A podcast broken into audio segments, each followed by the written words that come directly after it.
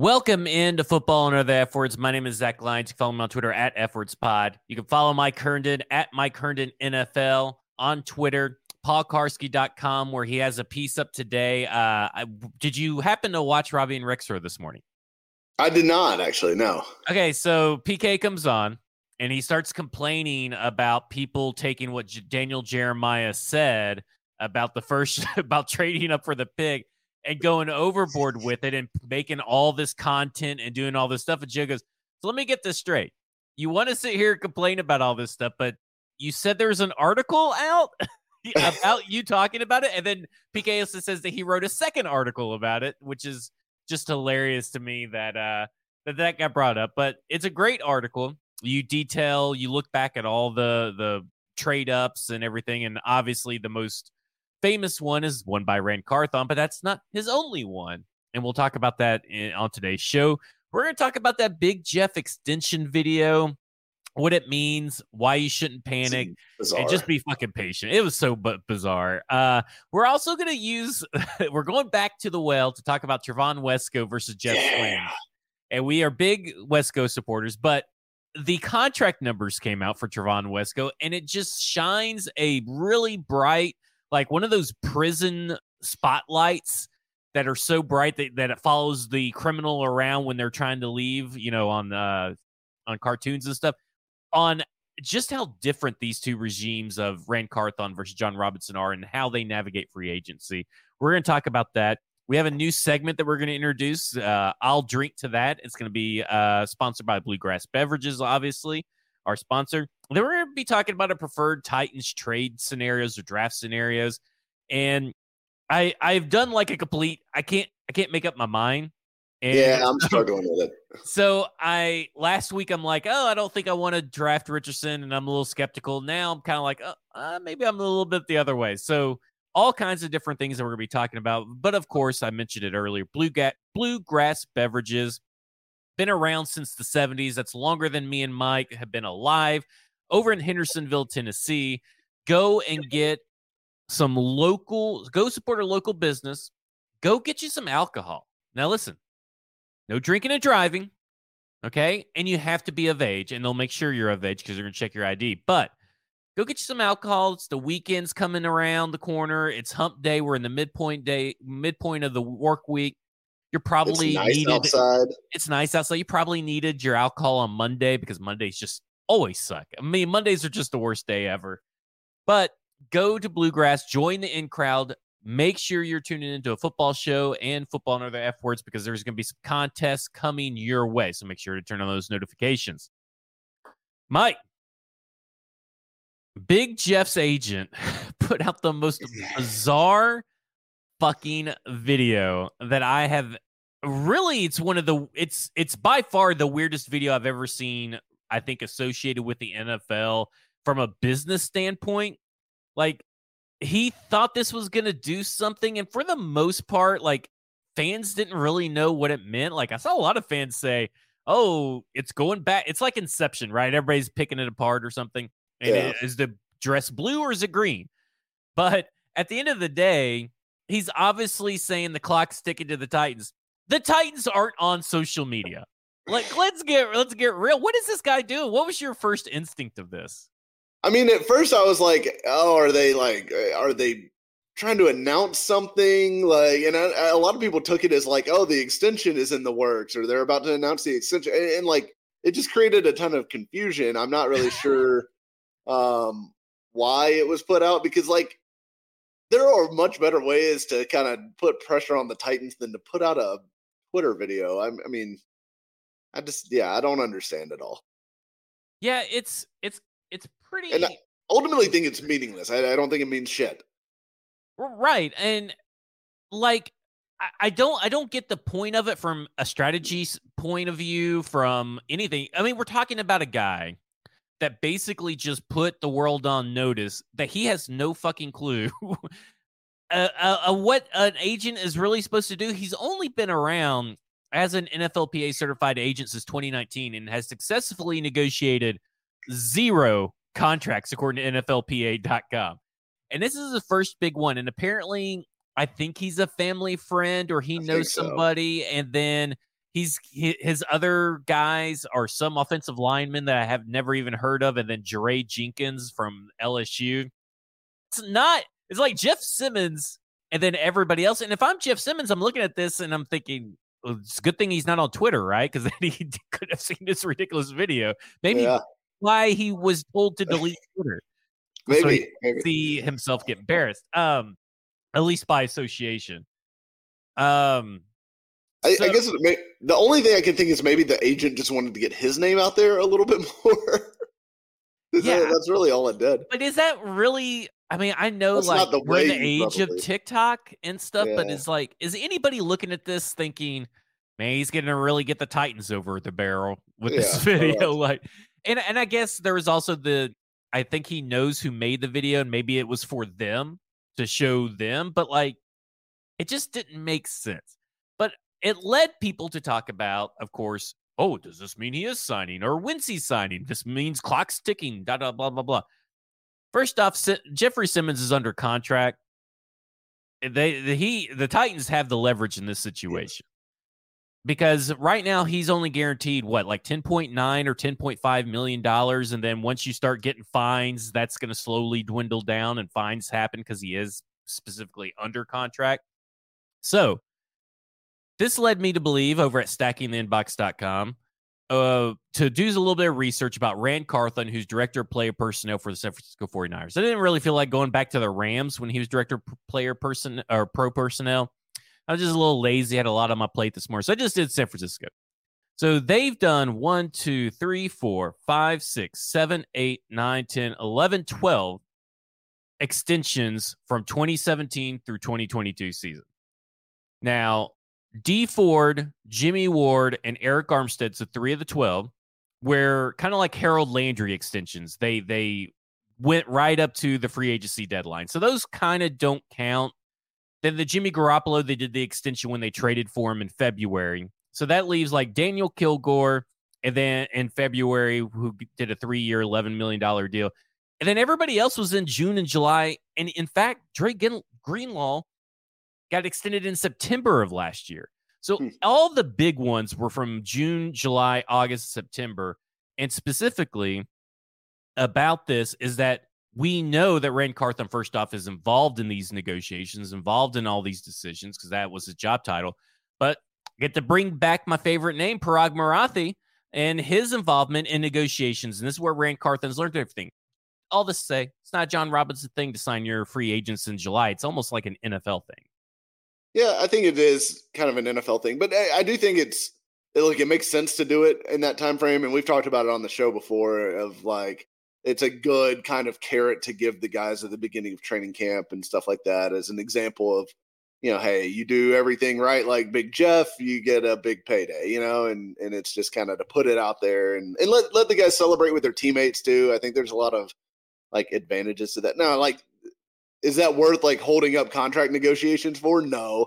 Um, but I think that's part of why some of that stuff generally gets done around that time. They're actually in the building together at that time. There's a lot more conversations that can be had. It can kind of accelerate the process versus doing everything remotely or uh, over the phone or whatever. So um, yeah, I I don't think everyone should just be waiting every single day, logging onto Twitter, hoping to see that Jeff, Big Jeff got his extension. I, I think it's a decent chance it's going to be a two or three month thing.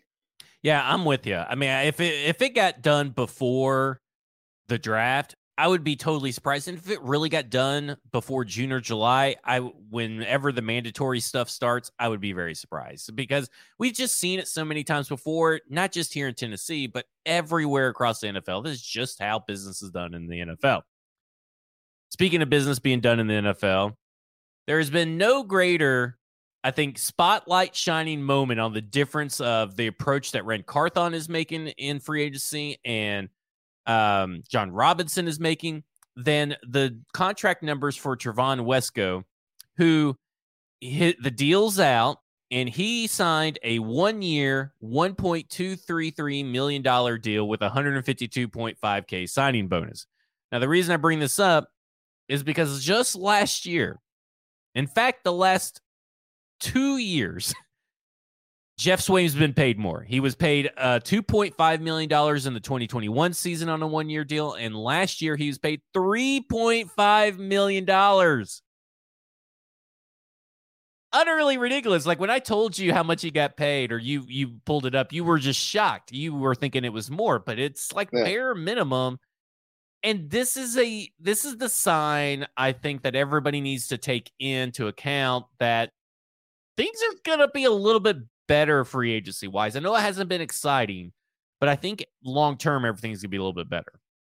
Yeah, I mean, I, I think it's all been sensible deals and short term deals, and not a lot of risk uh, on the Titan side of the table. So I think you got to like that. I mean, like you said, it's not been exciting, but I mean, frankly, the teams that are most exciting in free agency are usually the losers that are paying someone else's, you know, fifth best offensive lineman like they're the first off, you know, the best offensive lineman on their team because a lot of times they are.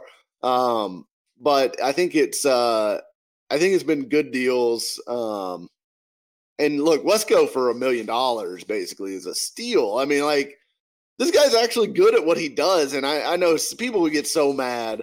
They get so mad when they look at a tight end stats and they just don't see many catches. Look, I don't. You wouldn't believe how many people hate just Darnell Washington because he's. They, I literally had someone tell me this week, Darnell Washington is not athletic. What? He's extraordinarily athletic for a guy that goes 6'7, 270 or 280 or whatever the hell he is. Yeah, it's uh, ridiculous. It's crazy.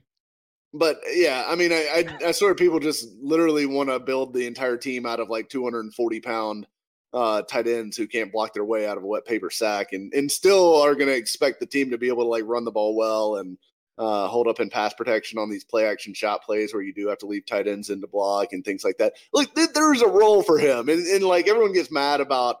I've just had like an axe to grind on this whole thing for a, for a whole week now, even since the signing. Um, the the whole well, it's just another guy to put on the field in that Swaim role that's going to tell everyone whether we're running and passing. Every single team in the NFL has a guy that if you look at his splits, run versus pass, it'll skew wildly one way or another. And that's because there are specialist players. There are guys that are put on the field for special roles. Um, and look, Wesco is going to be a first and second down only tight end. He is not going to be on the field for third downs unless it's third and short, like a yard or less. Um, and Wesco is going to help this team. He's going to help this team in a lot of ways. And sure, maybe they will run the ball 60% of the time when he's in the game that's fine. It doesn't, and then also it doesn't mean just because he's not a good pass catcher or, or a productive pass catcher doesn't mean that teams just don't cover him, right? Like if you if you a team just says, okay, well we're not going to cover him, we're going to use this extra guy to cover, you know, Treylon Burks or whoever. Then throw the ball to Wesco. It's not like he can't catch. It's not like he's if he's wide open, there's no one within five yards of him. Throw him the ball every play. I don't give a shit if he's good at it. It's not like it's not like he's he's got like greased up hands with two fingers on each hand or something like that. He's not going to catch the ball. Okay, he's, he can catch the ball and run if he's wide open. So they are not teams are not just going to leave him wide open. Here you go. I'm going to help you make your argument for you. Okay, about this pass blocking, about the or uh, telegraphing what teams can do and everything. Okay, this is going to help you. Okay, so remember, Geoff Swaim played a total of 703 snaps. Hold on, let's let's take off special teams here played a total of 578 snaps. Okay. So that is Geoff Swaim. So let's go to Kansas City's offense.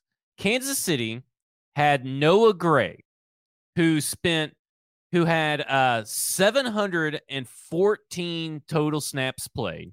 Noah Gray, not someone that you really associate with anything other than, oh, he's on the Kansas City Chiefs and made a few plays. 315 of those were for run blocking. Like teams have guys that specifically run block. And Noah Gray, listen, he had 336 receiving yards and one touchdown. Like, yeah. it, it's okay to have a guy that's going to have really low yardage total, play a lot of snaps. He played the second most snaps out of tight end, and a guy that can block. Like you can't, you cannot build an NFL wide receiver room, especially not if you're going to run the ball like the Titans do. You cannot build an NFL wide receiver room out of like Mike Gesicki and uh, you know Evan Engram and whoever else like uh, you want to use is like, or you know, Irv Smith or whoever, like guys that are like 240 pounds and cannot block. You cannot have just all those guys in the room because you will never be able to block anyone. Like you will never be able to run the football because your tight ends are just going to be overwhelmed on every play. So having a guy like Wesco serves a purpose. He can play his role. He doesn't have to be a star. He doesn't have to, to do a ton. He just has to go block, go be an extra offensive lineman who can occasionally catch a pass if a team does leave him wide open. So look, Wesco is a good addition because he's good at the role that he plays. And you have to have role players on a team because you can't have 53 superstars. That's just not the way it works. Okay. So um, let's let's all just be happy that they found a version of Geoff Swaim that's actually good at being what Geoff Swaim was supposed to be good at doing, which he was not good at doing. Yeah. And for way cheaper, for a third of the price.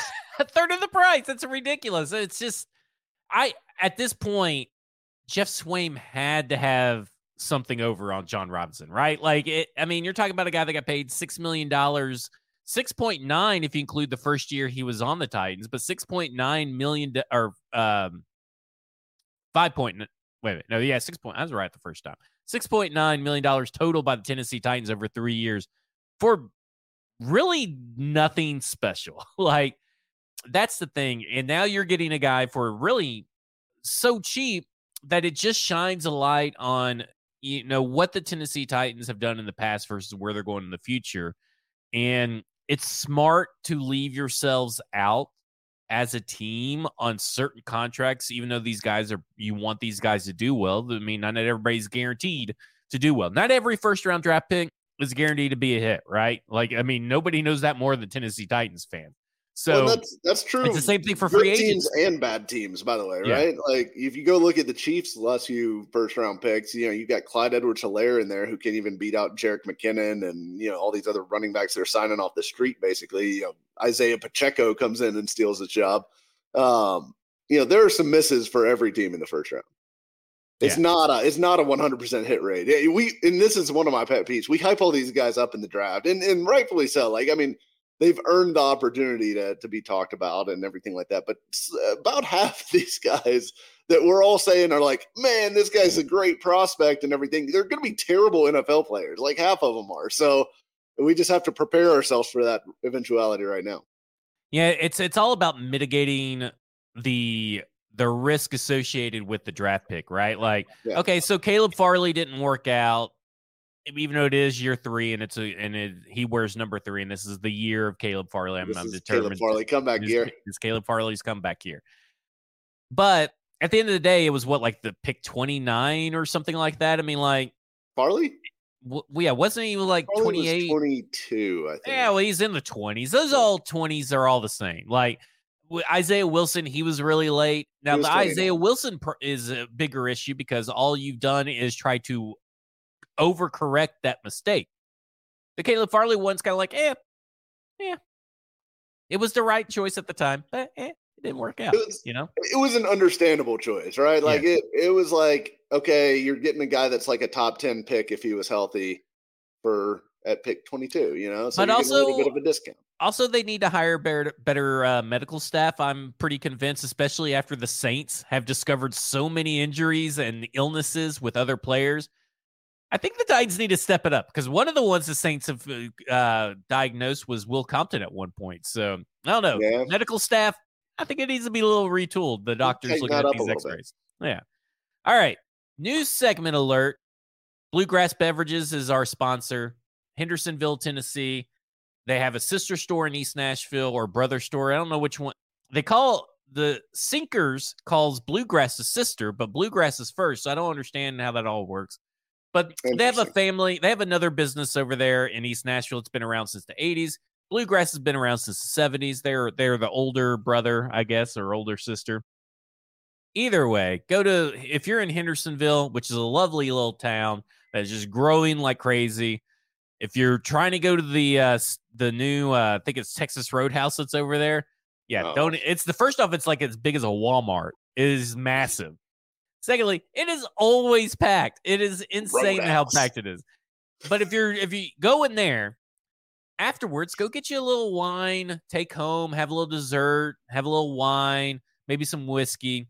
Bluegrass Beverages in Hendersonville, Tennessee. Join the in crowd, get all kinds of perks and everything. So, the new segment, we're calling it I'll Drink to That. And I got me a little whiskey. It's a little uh, rye whiskey here.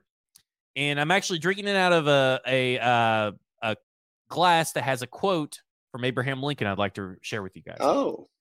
Tell me what brand of whiskey that Grant drinks. I would like to send a barrel of it to my other generals, Ab- Abraham Lincoln.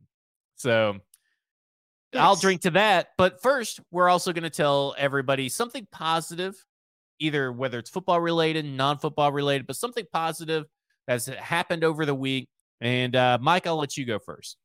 All right. So uh, I'm going to go with my something positive just being the young people that are getting out and like becoming involved in the political process and and regardless of where your You, politics you just are, you just told everybody, uh, basically half our listeners just turned off the podcast. no i think people young people need to be involved in the political process and and understand that they are going to have to be the ones that fix this right because we have failed as a generation and and i mean maybe not our generation but certainly the generations uh before us never never really took any action and still are not taking any, any action so at some point somebody's going to have to fix this and i hope it's our generation but if it's not it better be the, this this younger generation who's unfortunately grown up with way too many tragedies uh, in their life so while that may be like a somber overall tone i'm happy that You really, it really ended at the end. that i'm happy that young people are becoming involved in the political process and using their voice to to try to enact positive change for our world so Well, I'll drink to that. See, I'll drink That's how to that. this segment will work. All right, my I'll drink to that. My positive thing is Ja Morant has overcome all of his mental obstacles and mental issues or emotional issues that was happening in the middle of the season, and he's back, baby. And he's coming back right at the right time in playoffs. I got my Grind City shirt on, Memphis Grizzlies shirt. Had one on last or Memphis Tigers last week. But you know, props to him. He overcame the or weathered the storm and he's coming back. And listen, this Grizzlies team, just like last year, is fun to watch. And I have no clue whether they're going to be put out in the first round or win the championship. But I know those are the only two things that can really happen for this team because they are just in people's heads. And I think the longer the series goes, the more in favor it is in Memphis or the Memphis Grizzlies. So I'm all in. This is to uh, Ja Morant. I'll drink that. I'll drink to that. As, as a Dallas Mavericks fan that's mourning the loss of that season, I'll uh, I'll, I'll join in on the Grizzlies. Yeah, what happened? Yeah. Who would have thought the flat Earth diva uh, would derail your entire season? Uh, It's not even his fault. It's not even Kyrie's fault at all. It's the fact that we don't play any defense at all, and uh, Jason Kidd sucks as a coach, which we should have known. Um, and yeah, it's it's not even Kyrie's fault. I think Kyrie's been okay, Hey, but I'll drink to that. Kidd sucks as a coach. I'll drink to that. All right. Now, listen, if you're listening to this in the car, please do not drink and drive. No, Let's get into the bulk, the meat of the topic for today. And we are going to be talking about the preferred trade scenarios. And I laid out four with you. Now, you don't have to put these four in your order or anything. You can add more, whatever. I have like four preferred scenarios. And last week, I was I was such a coward in my thought process regarding Anthony Richardson. Just a coward. And look, I already got Bama Brad 1970. Don't like the politics of basketball. well, the, my God, we wasted five. We wasted what, like three minutes of your life? Like, calm down, Bama Brad. I'm a Bama fan, and you're giving us a bad name. Look at this. Nick Saban signed uh, football down in my corner. Calm down, Bama Brad 1970. All right. Okay. Sorry. Comment comments are popping up, so I just had to say something. So my I was a coward last week about the NFL draft and about Anthony Richardson. And I get to a point um where throughout the week tweets pop up, right? And then you you get context of certain stats and then you look at stuff and then it causes you it causes me at least to go back and watch film in a totally different light than I'm looking at stats. And I'm all in, baby. I'm all in. Number one overall preferred scenario for me is trade up for anybody but Will Levis. Uh, if it's Anthony Richardson, I'm okay. If it's CJ Stroud, I'm okay. If it's Bryce Young, I'm jubilant and fucking going crazy and gonna be like drunk for three days off bluegrass bev- beverages. So, what is your what do you think about that scenario? Where does that rank? Um, it's it's. I would probably draw the line at Young and Stroud. I, I don't w- necessarily want them to trade up for Richardson.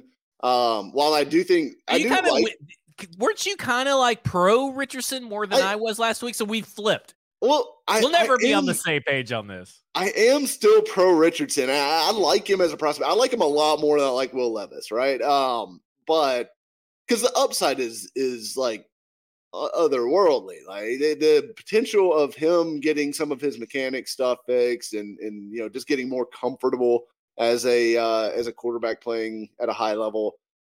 I think there is the the upside that he hits and hits big because he's a tremendous athlete. He's got a rocket arm. He's got everything that Josh Allen had coming out of Wyoming, um, but even more juice. Like he is like an even more athletic Josh Allen um, as far as prospects coming out. Not what Josh Allen is today, what they were as prospects. So I love the upside. I do think he's super risky. And, and to trade up to number three, and as I wrote about for paulkuharsky.com, um, is it's going to be expensive. I mean, you're you're talking about uh, if you don't include uh, if if you don't want to include a, a future first, you're going to have to basically trade away the or you're going to have to trade away some sort of future asset. Um, but you you're going to have to move probably your either your second or your third round pick, and then a 2024 first, and then plus something else plus 11 to get into that third spot. Wouldn't Um, you just rather just trade away three first round picks? Maybe I mean that that I mean, is that's how I am, right? Or trade Yeah. away a player with it as long as it's not Jeffery Simmons. I mean, like I kind of and lessen the the draft pick capital. Here's here's my one issue with doing three first round picks, especially if you're trading up for Richardson. I don't think that that Richardson's going to be like really good right away. So I think you're if you're planning on starting him in 2023, you're probably going to be a drafting pretty high, and you're probably going to end up giving away like a top five to ten pick um, in that in that range somewhere if you're starting Richardson because I think he's going to take his lumps early. I think that he can get there just like Josh Allen did. It took a little while, but he got there. I think he could get there, but I think you're going to take your lumps early. So I, I think it maybe uh, depends a little bit, but if it's Young or Stroud, I'm all the way in. Let's go get him. Let's do what it takes to to get the quarterback of the future in the boat. But I do think uh, that is an attractive scenario for me. I just I I can't I can't quite get there with a trade all the way up to three for Richardson. Maybe Okay. like a smaller deal, or if Let- he let me- falls to eleven, I'm totally me- in. Let me help you. All let right. me let me see. Well, let me see if I can help you. So I put out a poll, and I don't know if you were in the chat when I gave out the answer to Wes last night, but I put out a poll about QB one, QB two, and they were very similar in stats. And because it had me thinking, uh, a couple days when I put out this poll, I just had this spark in my head. Is Anthony Richardson, who is the consistent quarterback three in this draft, is he better than a quarterback three in 2024? Okay. And I, in my opinion, I would think that it probably Quinn Ewers ends up being that. So Quinn Ewers. is, yeah, whatever his last name is. It's fucking stupid last name. Quinn, Quinn Emu over there. Um, he is probably the consensus quarterback three, even though he's not like that right now. But I would say probably best bet. They have very similar stats. So you're just getting Quinn a year earlier, but you're going to be integrating him into an NFL offense. So let me ask you this Would you rather have Anthony Richardson now or Quinn next year? I'm gonna try to remove my bias from this. Yeah, a, remove the Texas bias. fan. Um, I think it's a valid question because look, they're very different style quarterbacks, right? Because Richardson is, uh, I mean, huge, unbelievable athlete. Um, you know, huge arm, all that stuff. Ewers has a good arm. Like he he's got, uh, I would say, a plus arm as far as arm strength. But his real power, the real thing that makes him special, is his accuracy and ability to put touch on the ball. Um, now there was times last year that that didn't necessarily shine through because he was yeah because they were. I was very surprised that Quinn's completion percentage was very close to what Anthony Richardson's was. it- there's some context to that that uh, not a lot of people that don't closely follow Texas don't know because it wasn't put out there very publicly. So one, his wide receiver one, Xavier Worthy, and and by far his best wide receiver on the team last year was playing with a broken hand for most of the back half of the season. Um, two, and there were a lot a lot of drops that he had that are associated with that. Two, Ewers, I believe, had a, a finger injury that was came with like his finger getting slammed in a car door and his fingernail ended up falling off uh, on his throwing hand during the like leading up to the week that they played Oklahoma State. And he had this crazy game. I mean, for a guy that looked surgical against Alabama and Oklahoma and all these other teams uh, leading up to that game against Oklahoma State, he went like 16 of 41 or something like that in that game and just couldn't hit the broadside of the barn. And we were all going like, what the hell is happening with him? Because he was missing easy throws. And then it turns out that there's some sort of injury that was associated So what you're kind of exposing here is that he's an idiot and a wuss because first off, he doesn't know how to keep his hands clear of car doors, and B, he can't. Just a little. He lost a fingernail and he suddenly can't throw the fucking football anymore. Well, on, on your throwing hand, on your throwing hand. That that is Oh, tough. okay. That is tough. Um, but yeah, I mean, I think it's uh I think there's some context with the completion percentage stuff because I do think he is an accurate thrower when his you know mechanics are right and and he's you know healthy and he's got you know receivers that can catch the ball. Um, so I think you'll see Ewers have a much better statistical season this year than what we saw out of Richardson. And I do wonder, you know, because Richardson had the 20, what was it, 2021 season where he was kind of like split in time with that there. other quarterback. Uh, what was his name? I can't even remember. oh, Emory Hunt, right? Emory, Emery, last- yeah, yeah. Or no, yeah. Was it? was that his Emory last name? something, right? Is Or no, is Kyle Trask. No, it was something Emory. Emory. it was either Well, Emory something yeah. or something Emory. Yeah. Yeah, Emory. Um, what a horrible name, by the way. Don't name your kids Emory. Yeah. Um, stupid name. So but he was kind of splitting time with with Emory and if you look at like the games played I think Ewers and him probably played about the same amount of snaps. Uh like his 20 Ewers is 2022 versus Richardson's 2021 because Ewers missed that time with the shoulder injury and then and I think that's that's also something like Ewers has had his fair share of injuries like even going back to high school now. Um I think that'll ding his stock a little bit. So um I don't know it's it's a Man, very tough like a question Jon Robinson special right there. Emory Emory Jones. That's what it was. That's what it was. Yeah. That's right. Uh, so, like, isn't that the proper way to contextualize?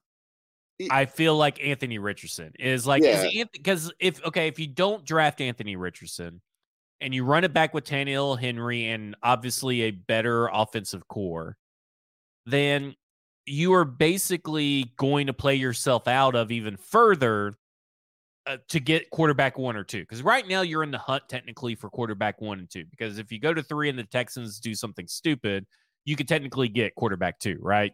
Uh, or or just if you're one of your quarterbacks, I think the way that the yeah, the it, maybe Anthony Richardson's stacked- number one, right? Like, Right. It, it, I think teams are going to have these guys stacked very differently. I know, like pretty much everyone consensus wise, as far as like fans and media, seem to go Young, Stroud, Richardson, Levis. I think it's going to be all jumbled between those top four. I think other teams' boards are going to have different guys on top, and I think there's a very real possibility that you could end up with your, you know, quarterback one or quarterback two at, Right. at number three in this year's class because there's not a Trevor Lawrence type prospect this year that is like very clearly the top dog. Um, yeah, because very likely you'll you'll you'll be out of that next year. I mean, like you'll be out of that without having to give up probably more to get a Drake Maye or Caleb Williams, which are the consensus one and two. You may be Yeah. able to get a Bryce Young, CJ Stroud's three, but Yeah, you have to be comfortable with an Anthony Richardson as well. Like, I mean, that's the thing.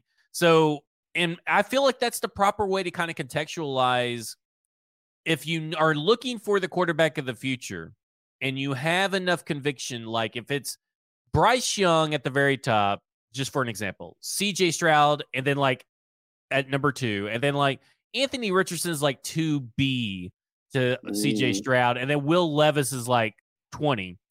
And obviously, you would go, you would think that, okay, well, if you're that team, you would think that I can be okay with CJ Stroud or Anthony Richardson because I have them higher than I do the quarterbacks next year, and the outlook of my team is very positive for next year. I want to get into though a little bit of discussion that's been floating around, and Kenneth Crawl put it up before you had to leave around this narrative out there that Hooker should be taken over Richardson, and Hooker is the better prospect.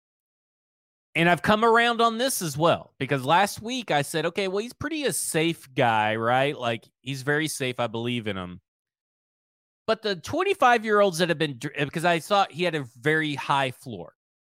Yeah. I don't know if his floor is as high as what we want to give him credit for based on age, injury, and the and the scheme he's coming from. But Kenneth Crawl brings up, he says, I got to log off, but people are for but for people saying Hooker over Richardson, that's lunacy. Just think about if Richardson was in uh, Coach Josh's offense. I like to call him Coach Josh. Pastor offense uh, last year, and Hooker was in Florida. Like, come on, man. And this ties into what Nate Tice has been talking, or Nate Tice has been talking about on Twitter. And he's been talking about how completion percentages and heat maps, heat maps tell the story as a great example of how every quarterback's completion percentage is built different. And then it, it leads into this big long thing, but essentially, people are agreeing of, I guess, intellectual analytical minds, which is very important. If you're going to be the Tennessee Titans going forward and you are pro analytics, you actually have to listen to pay attention to the analytics, right?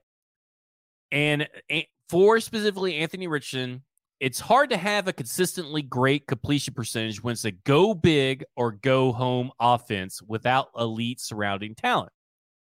And Florida apparently rarely, we're talking like really super rare, bottom of the barrel, quarterback prospects rate of attempts from one to 10 air yards. So this is like your RPOs, your screens, your uh, quick game passing, bottom of all the prospects by a wide margin. So this is a Florida offense that is pro style and what it asks his quarterback to do in pre snap, but it is like chuck it and fuck it. Uh, um, the rest of, once the ball snapped, and that is has hurt.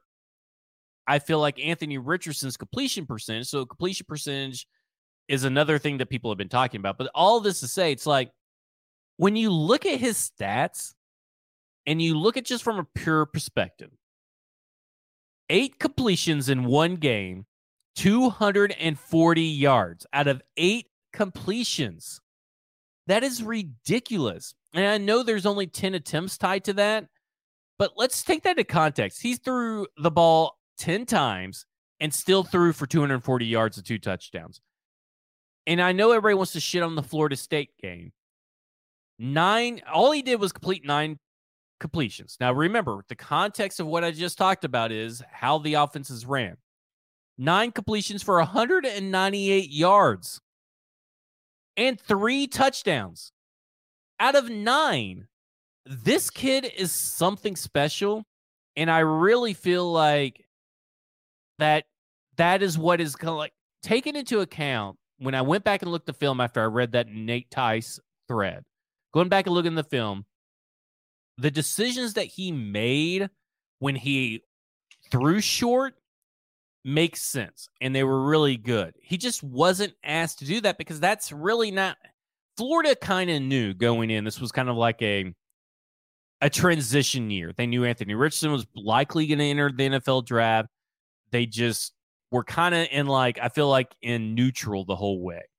And I just kind of look at it and I go, man, they kind of really did him disservice the talent is just so there.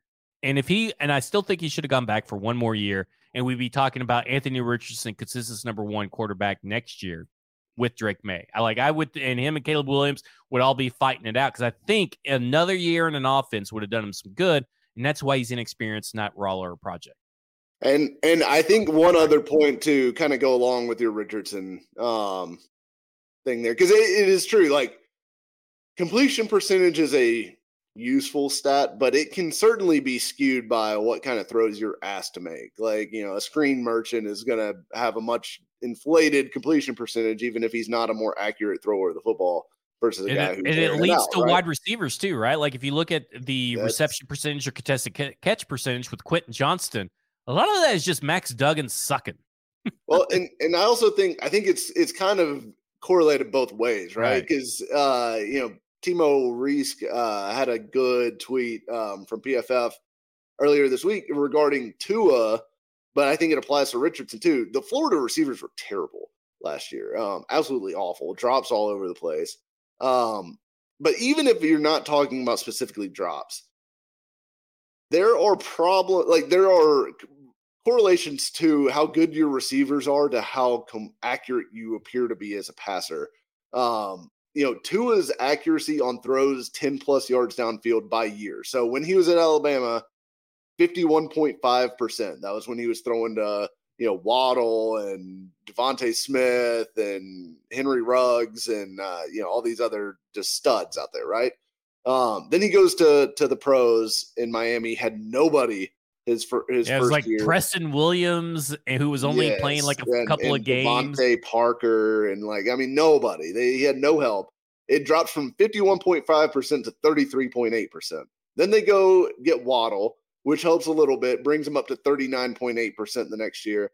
And then in 2022 they add Tyreek Hill and he's back up at 51.5%. And, so and they do the same thing with uh, Joe Burrow going from LSU over then one year and then Ja'Marr Chase. That's right. Yeah, exactly. So I think Richardson has been hurt by a bad supporting cast, and you could probably say the same about like Stroud being helped by a strong supporting cast because Stroud has basically played with four first round That- wide receivers the last Kind of like years. what I feel like because right, the S two we know the rumors are circulating. Uh, while we can't give out scores or anything because that violates stuff, we know that C.J. Stroud has not tested as high as his contemporaries in this other class.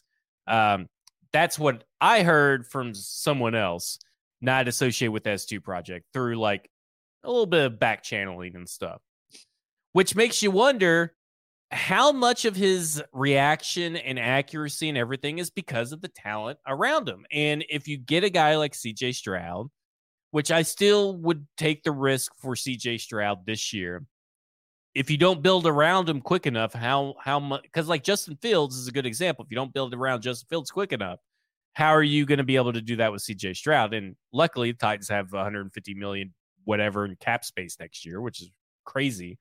But Which all goes back to remember what Ryan Tannehill looked like when, Yes. when he had AJ Brown and Corey Davis. Maybe the Titans should just take Jackson Smith-Njigba at eleven and move on.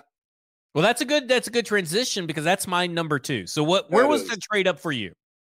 It was number one. If they can get Okay. their quarterback of the future, it's number one for me. Okay, so Jackson Smith-Njigba, who uh, once again, I at one point was like, man, I don't know if the value is there and all this stuff. Well, stackingthebox.com, I've compiled all kinds of freaking data because apparently I'm just a data addict and nerd at this point. And I look at his season last year because you know I had to give him a good full season to compare him to the other wide receivers, right? I mean, using last year's stats ain't going to give anybody any clear information. So I used the prior year season. Holy crap, is this guy ridiculous? He's so fucking good. And not only is is he good by the data, he's good by here are the people who've said that Jackson Smith-Njigba is better than Garrett Wilson and Chris Olave. Garrett Wilson, Chris Olave, Brian Hartline, CJ Stroud. And not only that, I believe it's Chris Olave or Garrett Wilson ended up saying they're the they're the he's the best wide receiver they've ever played with. And and here's the other thing, because a lot of people will say, well, they're they're just hyping up their guy to try to get him drafted higher. Both Olave and Garrett Wilson were quoted before Jackson Smith-Njigba even had his breakout year, before those guys were even drafted, as saying he is the. I think Garrett Wilson's quote was, "He is the most natural athlete I've ever seen, and he is the best wide receiver I've ever been on a field with." Um, and by the way, Garrett Wilson was a five star prospect. Jackson Smith-Njigba is also a five star prospect, but that was before they really even had their breakout seasons. Garrett Wilson was saying this. This guy is special, special. And if a team lets a one hamstring injury scare them off of taking them easily the most talented wide receiver in this draft class, shame on them. Forever shame on any team that allows that hamstring injury to get in the way of them getting the best wide. Because let me tell you, I don't care if Quentin Quentin Johnston's hamstrings are made out of fucking steel.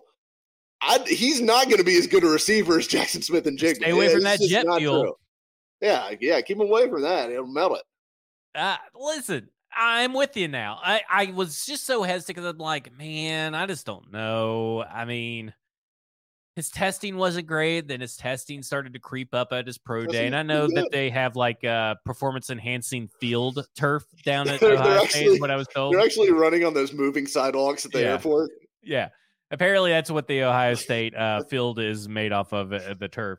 Um, but I just I I I think you really got to go look at the 2021 season.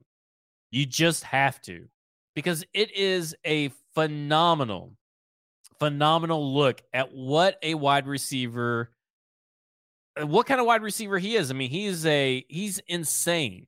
And at the end of the day, at 11, he is the only he's the only guy at 11 that's a wide receiver that I'm in on. And oh, he's barely yeah, yeah, he's he he barely in the physical department in height, weight, arms, hands, and wingspan. He's just barely underneath the norm for the Tennessee Titans under Jon Robinson, for Ran Carthon's 49ers, and what Les Snead also looks for with the Rams. But everything else, I mean, he's a he's you're talking about a guy that in 2021 he had a contested catch percentage of 90%. That's insane. He, he, yards per route run 4.01. Also he insane. Ran, he ran 4.26 yards per route run versus man cover. So this is versus press. Ugh. His yards after catch were 790 yards in 2021. That's a 8.3 yards after catch per reception, and he forced 19 missed tackles. Now, let me put that into context real quick. Those yards after catch came and those 19 missed tackles forced came behind the 10 yard line. His average depth of target was 9.3. So he was causing people to miss, forcing people to miss at a much harder, difficult place to do that.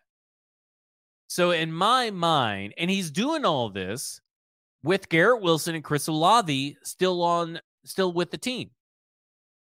In my mind, your clear number one is Jackson Smith-Njigba and it really it's a travesty if he even falls to 11 at this point because you've seen what Justin Jefferson has done, you've seen what CeeDee Lamb has done, you've seen what these guys have done in the past, and he is the clear, the clear number one wide receiver by a mile, in my opinion. 100% agree with you. And look, people keep saying, well, he was on the field with all this talent at Ohio State. He outperformed all the other talent. He was their leading receiver that year. It's not if teams were were sending players away from Jackson Smith-Njigba to go help on Garrett Wilson and Chris Olave, they were making a huge mistake because they were leaving their best receiver wide open. And I'm also totally out on this whole idea that he can only play in the slot. Look, this guy's six six one, almost two hundred pounds. Very normal size receiver. He's not like one of these little you know mini guys out here that are that are littered. He's the, he's the legit line. same height as AJ Brown.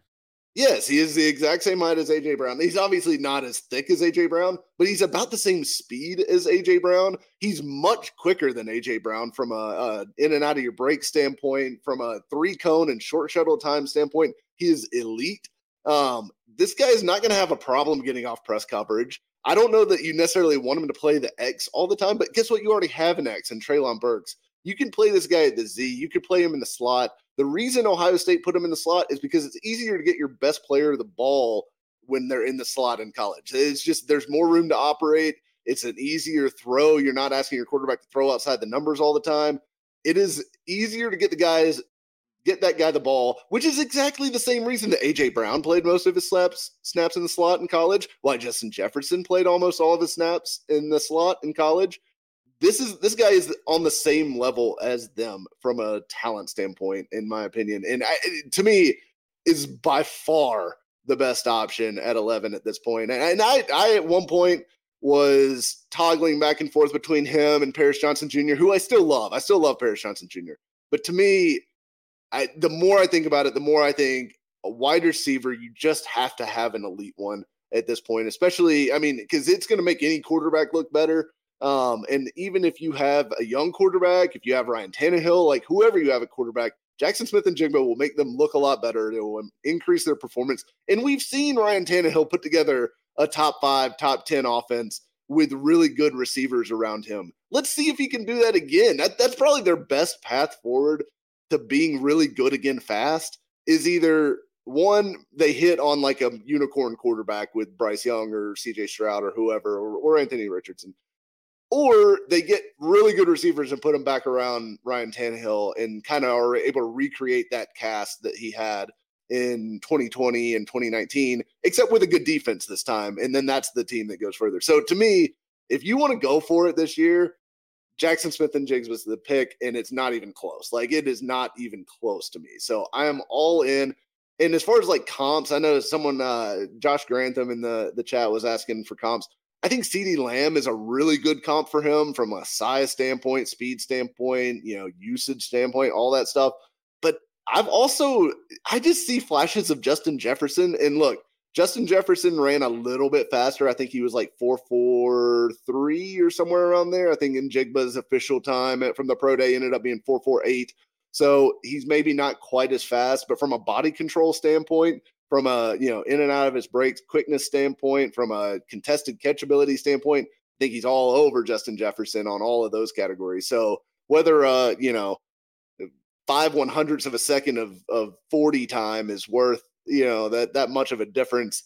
I just don't believe it. I, I think 40 time is the most overrated thing um, in the NFL in most most cases. I mean, obviously they're fun to see when you see the the blazing fast times. Yeah, I, like that, looking at it. I've been looking at the, a lot of data. Like I've been saying, stacking the inbox.com for a month. 10 yeah. yard split, 20 yard split's more important to me now yeah. than a 40 yard. I agree with that. And and look, I mean, it's not like he ran a disqualifying 40 time either, right? Like 448 is fine. Even if you say it's on the high end of the ranges that were out there that was 452, that's fine. That's fine. Like AJ Brown ran 449. I mean, it, that is a perfectly fine time. We're talking about like like that's the difference between like those guys over 40 yards of space. Like that that's just not enough difference to material affect his ability to be an awesome receiver, which is what he is. He is an awesome wide receiver. He would immediately make this team better. And I would be so fired up about Jackson Smith-Njigba. You are fired up, baby. I, I, love I'm it. I'm so excited. I, I, and I am excited too because, like, if it's like if you're not drafting up to quarterback, then like I said, JSN at number 11 is the clear. And listen, let me ask you something where would you be comfortable trading up to to secure JSN? Or eh, like if you if you're getting the feeling a little shaky that another NFL team is going to jump in front of you to take JSN because I think he's that good that a team maybe like at number 15 could trade up in front of you because it isn't that what um what they did for Chris Olave, right? I mean, like someone yeah. traded up for for one of those wide receivers. Where in the in the NFL draft do you think is a good safe place where you're getting value and you're trading up for a wide receiver? See, I'm looking at I'm looking at the list here. So mm, the I could see the I could see the Lions maybe being interested in. I, I mean, they're probably going to go corner, right? They're probably going to go corner. I can't see, that's see the thing. Everybody the keeps five. saying they're going to go corner, and I'm thinking, okay. And then we're kind of getting well, a different topic here. Yeah, they signed they two of them. They signed yeah. Emmanuel Moseley. They signed um, um, Gardner Johnson. Gardner Johnson, but they signed another one on top of that, didn't they? I think they signed uh, three maybe. actually. Yeah, they might have. Um, um, and they've still got uh, Okudah there, who you know right. Think showed some progress last year. Yes. Um. So you know maybe I think that's probably the highest I could see him going would be six. Um. I don't know what it would cost to trade up to six, but I I might be tempted to do it if if they if Carthon had a credible hunch or you know information that there was a team that was moving up to go get Jackson Smith-Njigba ahead of them, I would be comfortable with jumping up probably as, as high as six. Cameron I. I would, oh yeah, yeah, and Sutton's a good player too. So they yeah they basically signed a whole new starting corner set. So maybe they don't have to go get. Uh, although I think most of those guys were one year deals too, uh, if I remember correctly. I know Gardner Johnson was. Um, I can't remember on the. I think Moseley was too, but either way, um, the Lions are kind of a wild card. I could see them going several different different ways there, but um, Atlanta's not going to take a receiver. I don't think. Um, Chicago's probably not. No, no, I think you may. Yeah, they probably would. Probably but, not. But could you you see a scenario where Arthur Smith's like, well, there's no real value because they they solved a lot. They had a really good free agency. They did. Either yeah. way, I mean, I th- I think if you where are you okay? What's the highest? Let's just say that. What's Six. the highest you'd go? Six. I'd go up to six for him. Yeah, I think I'd be right there with you. I think mean, you'd have to jump in front of some of those guys. That's where Ja'Marr Chase went, right? Right around six. I know Six or like, five, I think. but I, I think I think Jackson Smith and Jiggs was on that level as a prospect. I, I think he's he's right there. You know, that that's the kind of player I think he is. Okay, so we're going. We we both agree. Trade up is number one for the guy. If you feel the conviction, trade up. Not out of desperation, obviously. Trade up or get JSN no matter what at number two. Yeah, Um, and I think there's a big wide gap between those two and what the next one I'm going to talk about. And I have been all on board about Paris Jr. or Paris Johnson Jr. being the best pick at number 11.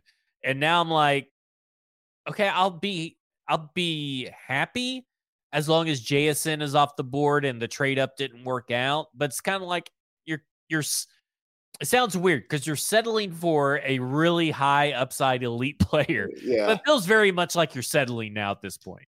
I mean, I do think I do think Paris Johnson Jr. would be is going to be a franchise left tackle for somebody. I, I think he's going to be a guy that you plug into the starting lineup for the next ten to fifteen years, and you're really happy with with what you've got right there. So I would not feel bad about that by any means. I'd be happy about it. I wouldn't probably be as fired up as I would be about Jackson Smith-Njigba, partially partially because you know, hey, wide receivers are are a little bit more fun. Um, but I I do think it, that would be a sensible pick, um, especially if if you know some of the other options are off the board. Um, do you is would that be your number three option as well? I you know part of me actually feels like if I was going to go tackle, I might want to trade down a little So bit. you, like, you see my trade back is number four, so your trade back is probably number three. yeah, I'd, I'd probably rather trade down because even if that meant I missed on Paris Johnson Jr. and Skoronski, I'd be okay with landing a Broderick Jones or an Anton Harrison or or someone uh, you know of that ilk, uh, you know, in the middle part of the first round, especially if. And I don't know what it would take, how far back they'd have to move to get somebody else's 2024 first. But if I could get a 2024 first and move back, you know, 10 spots or so and still get, you know, like a Broderick Johnson or Anton Harrison, I'd feel pretty good about that, honestly, because then you do have, you know, your your what you would think would be your left tackle of the future on board. Um, you know, you could move Dillard to guard or or whatever. Um, but you've got a, a future there settled, and you've got the the ammo to either have like another lottery ticket in case that team suffers an injury and bottoms out and maybe ends up with like a top five pick in in next year's draft, or you've got trade capital that you could kind of trump other teams trying to trade up to get uh you know Caleb Williams or Drake Maye or Quinn Ewers or whoever it is that ends up being you know the kind of top quarterback that's attainable in next year's class. Um, so I think that would be I think trade back would kind of be my third option at this point. Yeah, I th- I think I I think I want to go for the sure thing. Like Yeah. I think at that point, you know, my two big ones are kind of risky, right? Not really JSN at 11, but if I'm going to say I would trade up for JSN, that's pr- a pretty big risk. So, Yeah. and obviously trade up for a quarterback is. So I'm like, okay, if those are gone off the board, I'd rather have Paris Johnson Jr. than any other player, unless, yeah, I think I'm just going to say it. Yeah, I think Paris Johnson Jr. better than any other player that would be available. That includes Christian Gonzalez, includes Joey Porter, includes Jalen Carter, includes all those guys. Includes all except for Will Anderson, which I don't think is going to be available. That includes everybody that you normally see in the top 10. I would rather have Paris Johnson Jr. And then I think I would like to trade back. If Paris Johnson Jr. is not there and he's already been drafted and Peter Skoronski's there, I would rather trade back than draft Peter Skoronski because I'm not I'm drafting a guard at number 11. I would rather let someone else come up and draft him and then take the draft capital and build the build the team that way. Yeah. Because I am with you. Building the team through the draft seems to be the for now strategy and the correct strategy if I'm not mis- if if I am to be so bold as to say that I really like the late day two, day three picks more than I like the day one picks as far as from a value. from the value standpoint. I just really love them. And I will say, you know, we've talked about this a little bit as far as the state of the roster and how many like really 25 and under cornerstone pieces this team has right now. It's it's super low. Like it might be one, like like Jeffery Simmons, and that's it. Um they need to like really get a infusion of young talent. And this season, I kind of feel like you know the way they've approached free agency i think they kind of know that this season is kind of a reset year for them and to me like if you could just get a bunch of young guys in get them some playing time get them some opportunity let them grow and then be ready with like a war chest of cap space and some more picks in 2024 to really like throw some gasoline on this this build i think that's kind of a not a bad play honestly for where they are. Because i I still even even though like I, the Jackson Smith-Njigba thing kind of gets me fired up for like the 2019-2020 Titans offense coming back a little bit. I mean, I could see it. I could see them being very competitive if they were to to manage to land him, and he is everything that I think he is. Um, I still think they're probably not. I, it's not a Super Bowl team, right? Like it's they're not one player away from being a Super Bowl team right now. Right. Um, so I think even if they're competitive, you're still playing to like continue your build into 2024. Like this is a ground laying uh season, off season for Ran Carthon. And I, I think it's it's setting them up for future success more than it is for immediate like day one returns, even though they could be better this year. We'll see. Okay. We so we agree. We agree on pretty much everything. Is there another scenario you want to throw out here that you're high high on?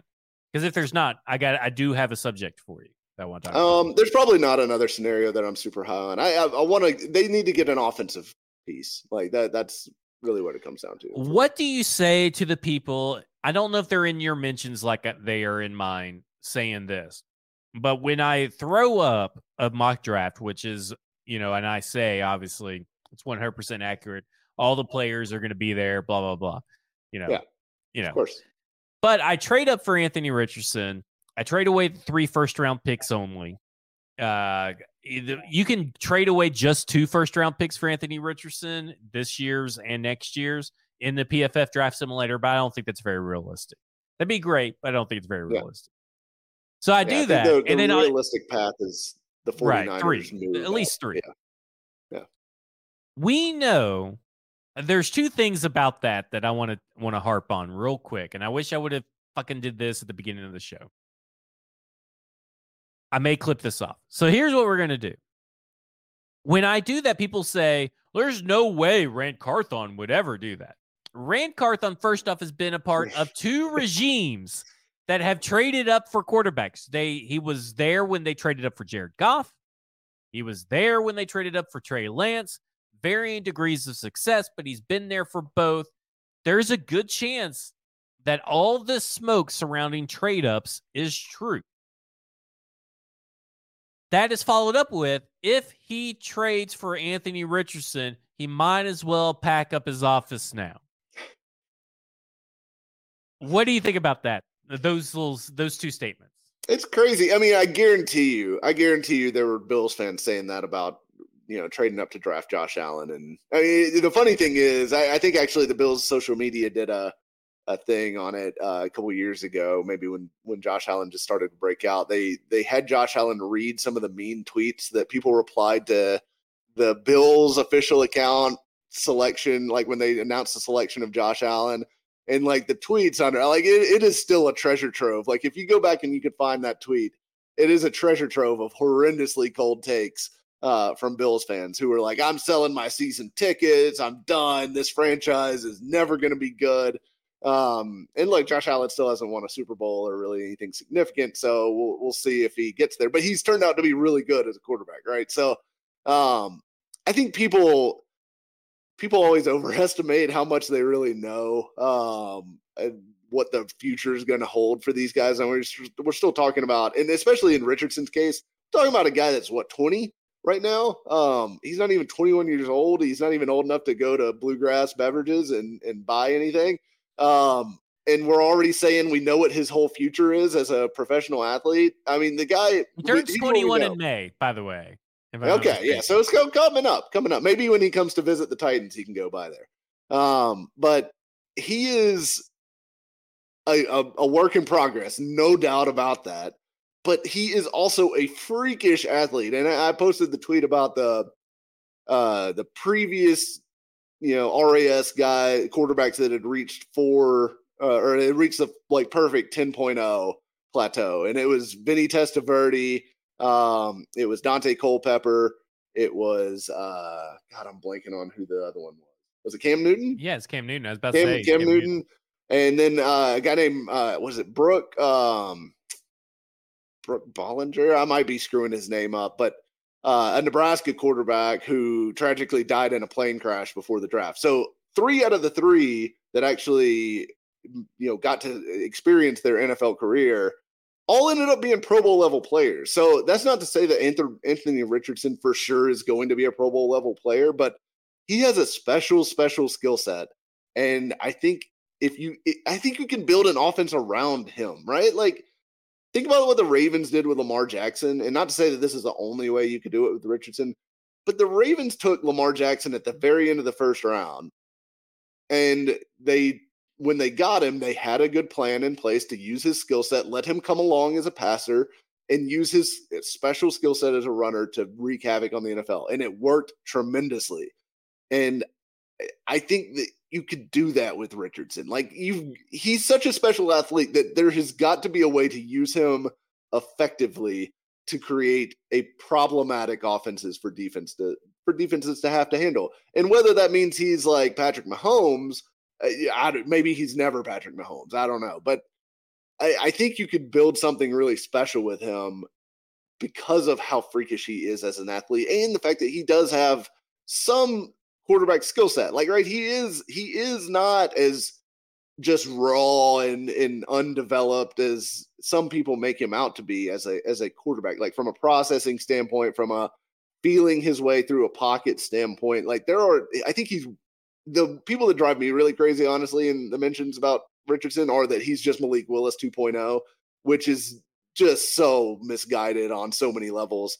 Um, Richardson is a way better athlete than Malik Willis. Way better, better quarterback, playing in quarterback in every way than Malik Willis was coming out of Liberty. So, but I, I, think people are selling him way short of what he actually is. Now, like, is he because of UT fans? I, I mean, it's well, definitely UT. Fans. That's part of it too. I mean, and like it's funny because we get all those these fan bases in our mentions because you know the Titans have a lot of these fan bases intermixed with the Titans fans.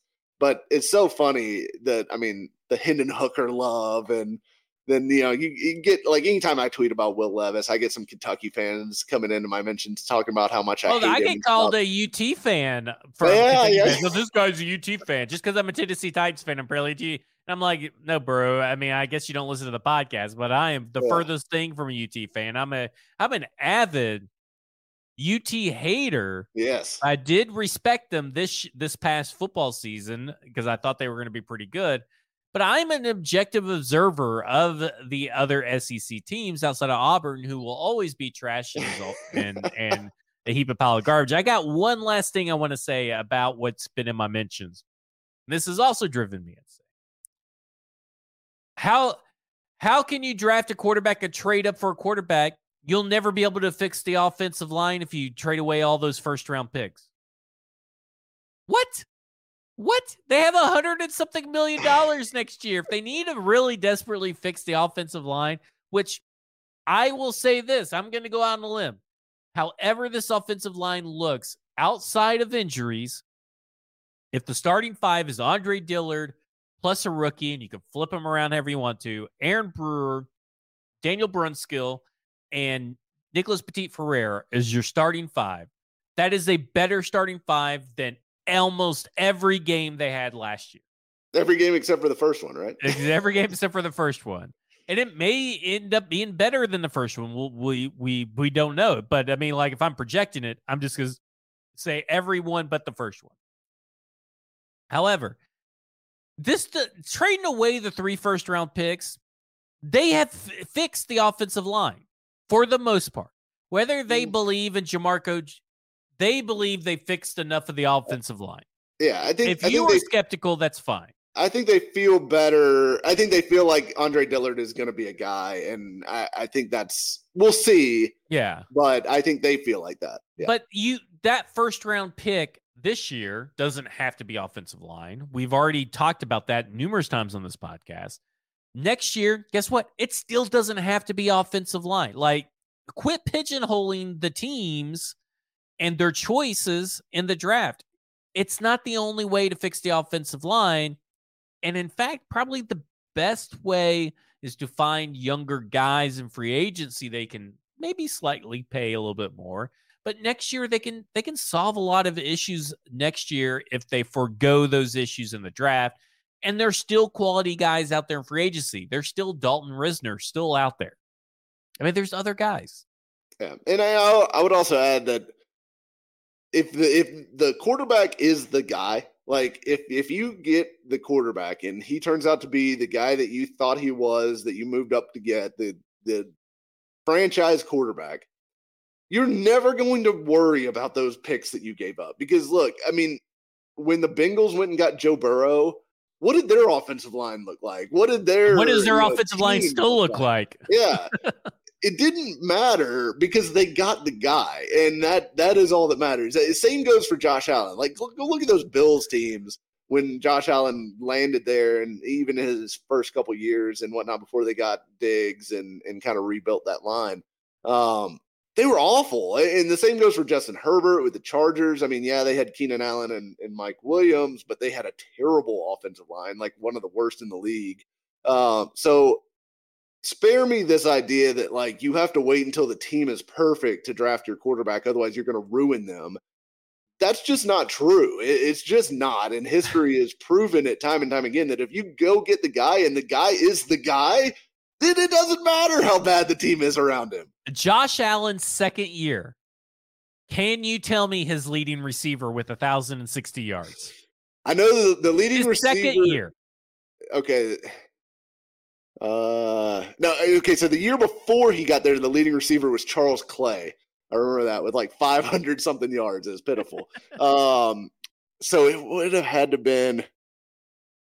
What year was that? 20, 2019. 2019. I'll give you the first uh, one too when it comes up. Is it um who was on the Bills? I can't even remember. what a fucking look. Okay. Here's blank. what here's what Josh Allen had his rookie season. Zay Jones. This is rookie ah, year, 2018. That, I was about okay, to say That's not 2019. Okay, this is 2018. Okay. Zay Jones, 652 yards. Robert Robert Foster, 541 yards, and. Kelvin Benjamin, 354 yards, were his top three receiving yards. Top three receiving yards were those three guys. His rookie year. Okay. Now you go into his second year, and you know what they did? Absolutely fucking nothing, it feels like. Because here's their guys. John Brown was the, the leading receiver with 1,060 yards. John fucking Brown former Raven and uh, deep ball threat. Then it's Cole Beasley with 778. Okay, so 778. Then it goes all the way down to 388 yards. So the leading, the third leading receiver was Dawson Knox with 388 receiving yards. Yeah. First two years. I know that people are down the Titans pass catchers, but I have to think that in year two of Anthony Richardson, or CJ Stroud or Bryce Young, it's going to be better than that. Yeah, I would have to say. I would have to say. Yeah, and it, it is it has been proven, I think, at this point that you're not going to break a quarterback by having a bad, at least not a good quarterback. I just don't, at least not one that's got any sort of mental toughness at all to him. Um, because I, I we've seen too many guys dumped into bad situations that have pulled the team out of a bad situation. It doesn't have to be perfect. It, don't don't spend your whole time trying to get your offense perfect minus the quarterback before and you. by the time you get it more. perfect and healthy, guess what? People are going to be leaving in free agency. Yeah, they're all going to get expensive. You won't be able to afford them, like the whole the whole nine yards. So, um, yeah, Get the guy that can make everyone around him better. Is that Anthony Richardson? We'll see. yeah. But if they feel that it's Anthony Richardson, then that should give you a lot of faith, right? And and also, I, I really don't think that it's cut and dry. That it's it's one hundred percent just going to be Stroud Young in some order one two. I, I just don't like. Peter I'm King even floated the idea that the Texans could go defense. we floated that out on our podcast before them. I mean, Yeah, you know, I, I wasn't going to bring it up, but you betrayed me in your article. I literally am the first one that tweeted out the move the stake, move the sticks draft uh pick trade up. And then everybody like 5 days later Buck writes an article which is like it's a it's a good article if you want to scroll all the way to the bottom after he regurgitates what Daniel Jeremiah said, regurgitates some stats, and then at the very bottom, which is something that everybody's missing, yeah. he says we have confirmed through our own our own sources that they have inquired about trading up. But you don't get that until you have to go through like 10 fucking paragraphs of bullshit.